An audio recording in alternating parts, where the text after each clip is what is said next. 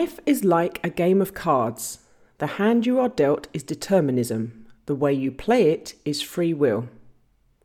A quote by Jawaharlal Nehru, who was an Indian leader. He was born in 1889 and lived until 1964. Welcome to A Rational Truth podcast. My name's Adele and I'll be your host today.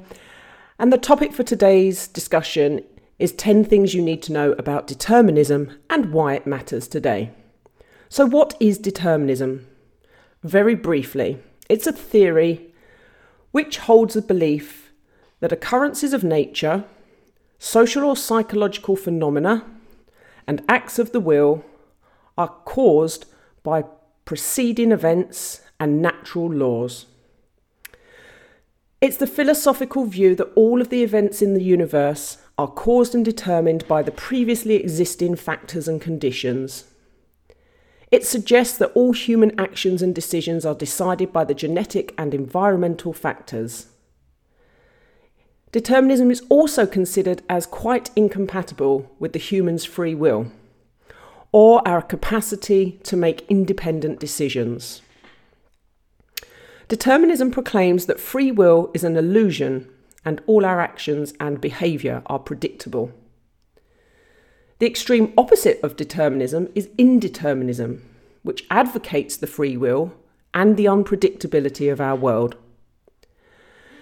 Determinism differs from the idea of fatalism, which says that all actions are believed to be fated or decided by a higher power.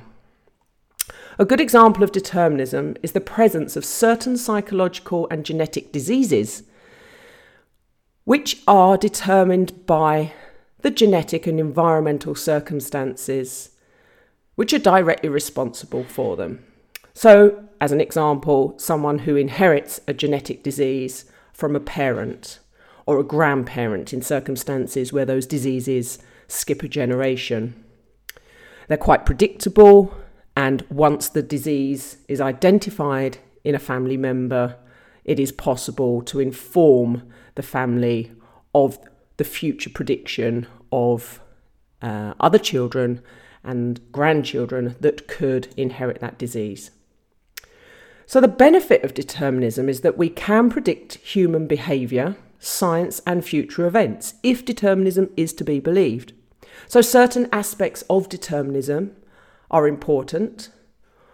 We know that the sun will rise in the morning and will set in the evening uh, until the extinction of the sun uh, in many, many hundreds of million years in the future. But as it is, uh, the sun rising and setting is determined. There are many events in nature which happen regular, like clockwork, and we know what they are going to be. In astronomy, we can look to the stars and now that we have investigated and advanced in science, we understand the pattern of the stars, their location at certain times of the year. We can predict the path. We can look to the stars uh, at certain degrees in the west and the east, and we know how we will see those stars at that time of year. And obviously, depending on the location that we are in the world, the stars will appear in different patterns. So they're examples of determinism. But then there's the question of humans and when our decision making is predetermined. So if everything is determined, how can we call people morally responsible for their actions?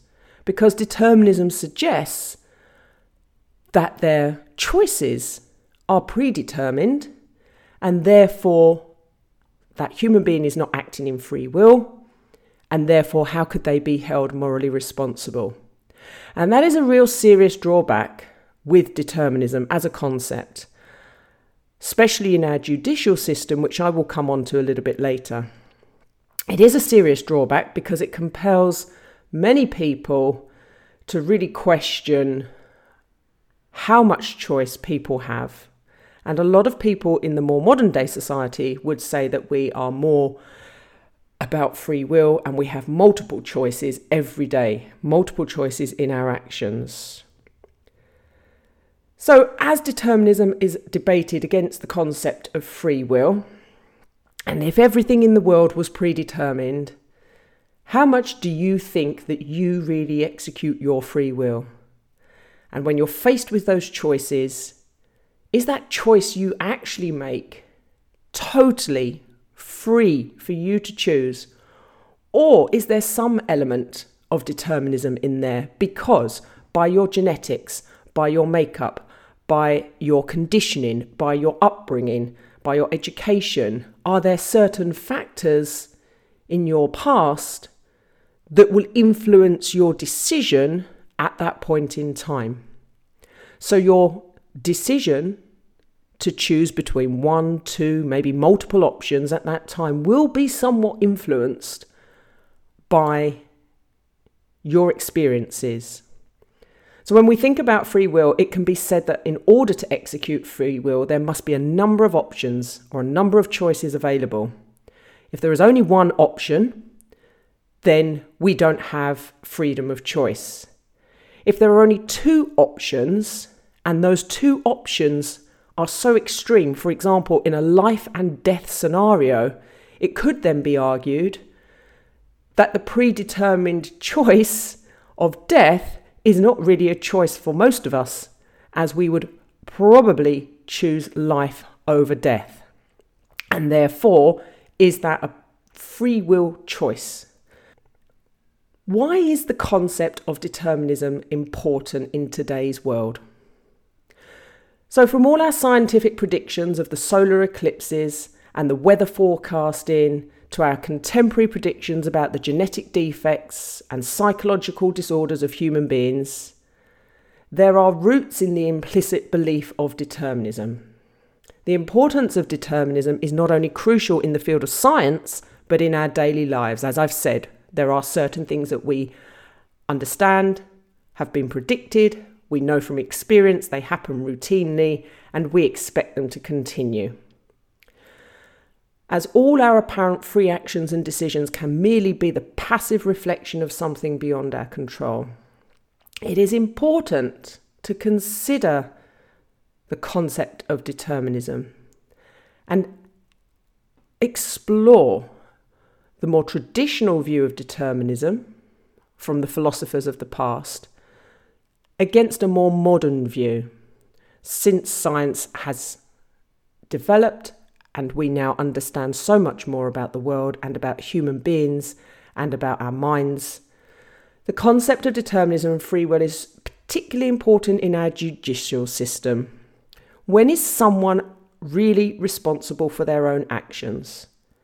So we put fault, we put someone forwards into the dock in a court of law when they are accused of a particular action.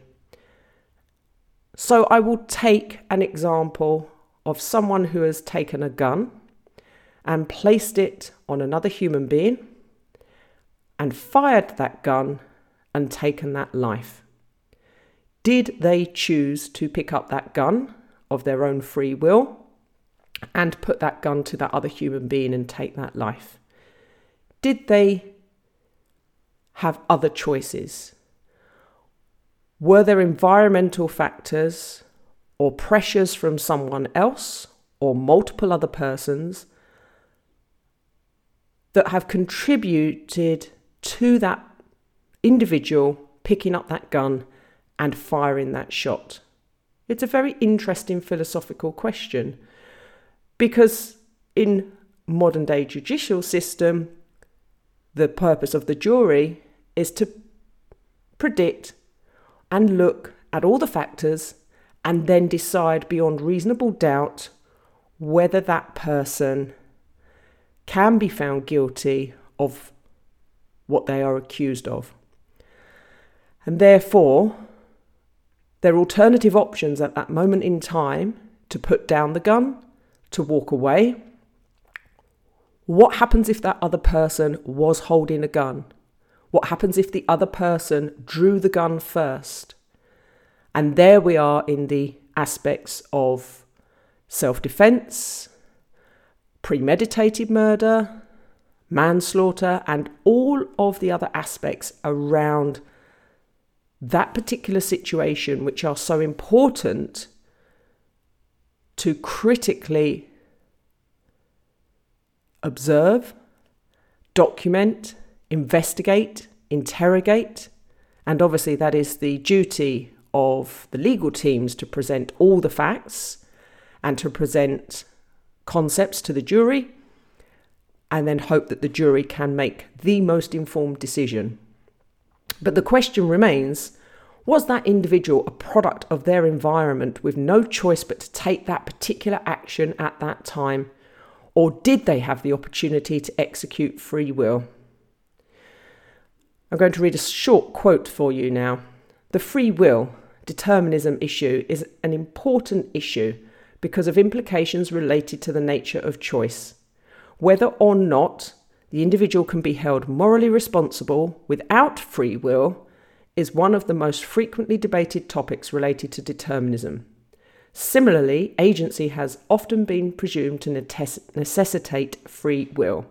Uh, and that is a quote from Shirley Ogletree, who has written a very interesting paper called Doing the Right Thing Determinism, Moral Responsibility, and Agency.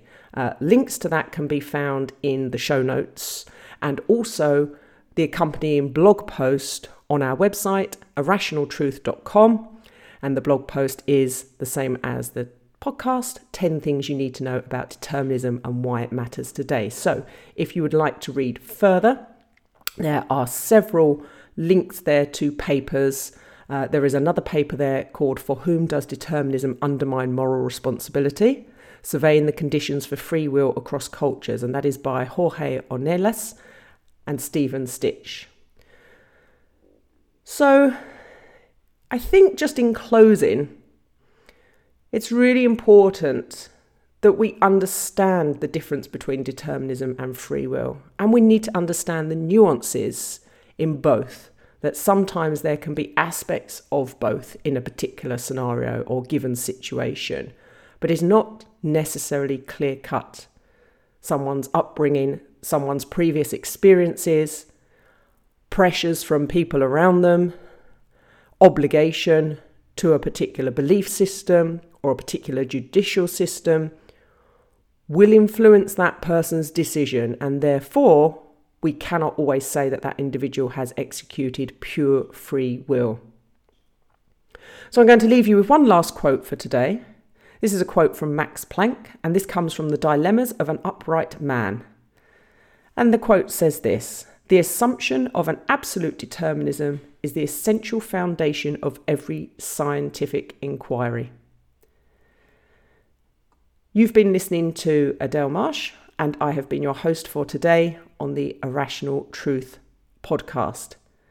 I look forward to seeing you in the next episode. Bye bye.